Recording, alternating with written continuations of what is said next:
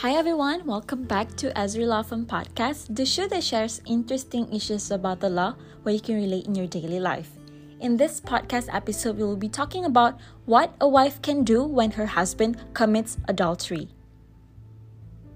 Marriage is not a bed of roses, neither is it a bed of cactus. As mentioned by Tabitha Moy 2016.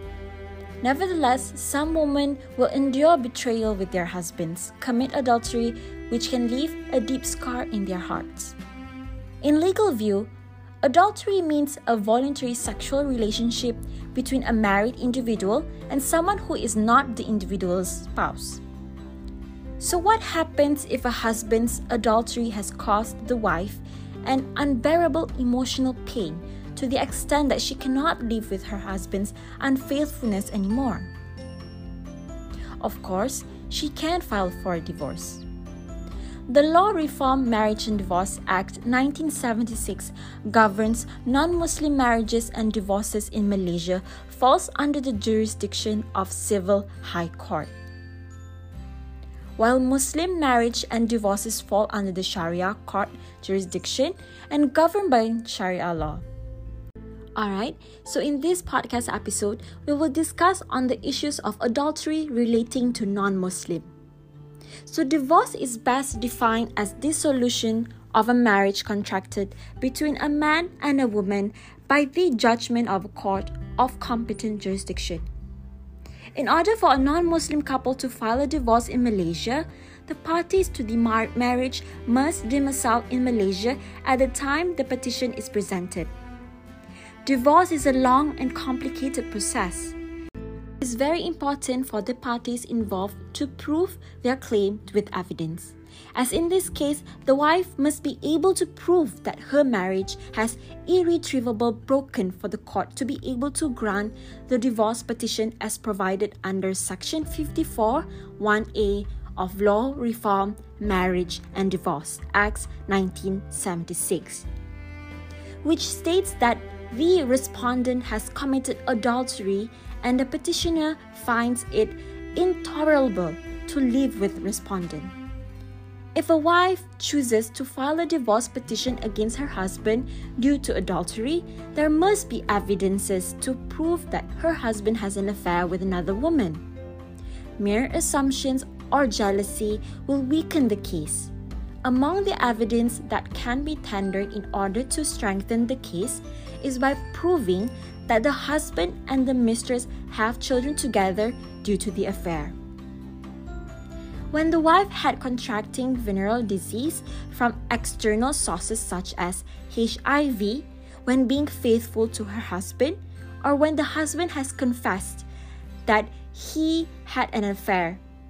3a physical evidence such as intimate pictures of the husband with another woman or a screenshot of WhatsApp con- conversation will also be a good evidence to support your claim. Moreover, the provision under Section 54 1A shows that adultery alone isn't an insufficient proof of marriage breakdown because it includes the petitioner's wife's unwillingness to live with the respondent, which is husband.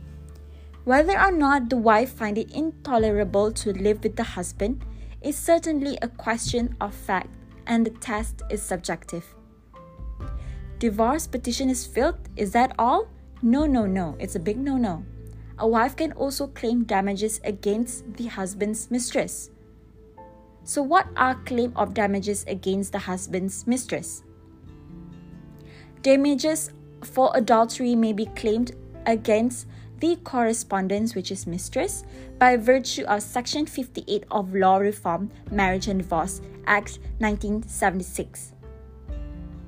Subsections 1 states that on a petition for a divorce in which adultery is alleged, or in the answer of a party to the marriage praying for divorce, and alleging adultery, the party shall make the alleged adulterer or adulteress a co-respondent unless excused by the court on special grounds from doing so. Similarly, if the court finds that the husband's adultery with the mistress is proven, the wife may be granted damages. Even if the divorce case is dismissed or adjourned, damages will still be awarded. Nonetheless, kindly note that the wife can only claim damages against the mistress and make her a co respondent when a divorce petition had been filed against the husband. However, the mistress will be released from the case if she had no prior knowledge of husband's marital status and believe in good faith that he was single or divorced. Hence, it is crucial to prove that the mistress has knowledge of the husband's marital status.